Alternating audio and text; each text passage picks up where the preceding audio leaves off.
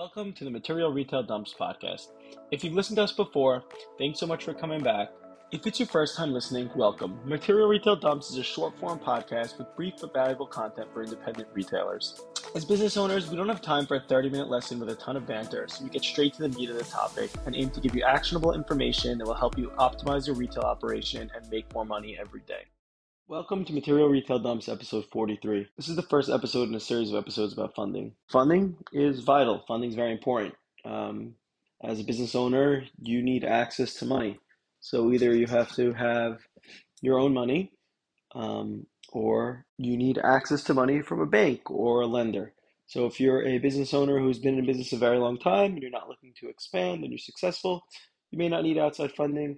But if you're a business owner who's just getting started, or you're a business owner who's looking to expand and grow really quickly, or even not so quickly, just looking to open a second store or something like that, there's a good chance that you're going to need funding. And what funding means most of the time is some sort of loan. So you get a bank or a person to give you a loan. So there are a lot of things that go into choosing the right funding option, um, but we'll just talk about a few of them. And then in later episodes, we'll get into details on uh, some specific types of funding that we really love. Two most popular funding options for small businesses and independent retailers are lines of credits and merchant cash advances. You know, there's pros and cons to both, but we lean heavily towards lines of credits. Um, usually, when you take out a line of credit, you go to a traditional bank, you show them your sales information, um, you show them your profit and loss, you show them your maybe assets, and they'll go ahead and say, All right, we'll give you X amount of money that you can take whenever you want you don't have to just take the money at that minute. You can wait till you need it. And then you start paying interest as you take the money. Many times those line of credits will come with personal guarantees of some sort, uh, so you are on the hook for that money. There's another form of funding called merchant cash advance. Um, this has gotten extremely popular over the last few years. And if I'm going to be honest, I really hate this option.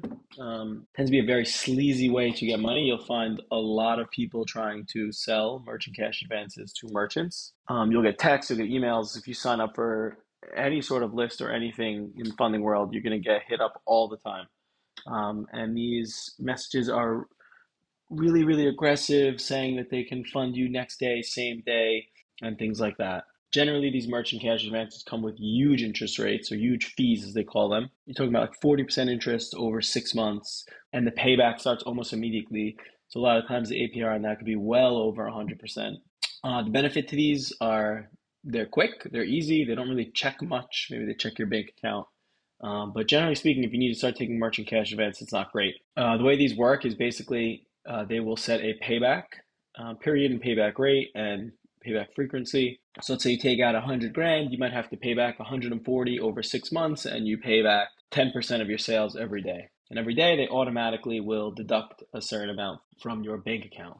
The companies who are doing these merchant cash advances do not care about you as business. They just want to get their fees really quickly. And most of the time, once you start taking merchant cash advances, um, you don't get out, right?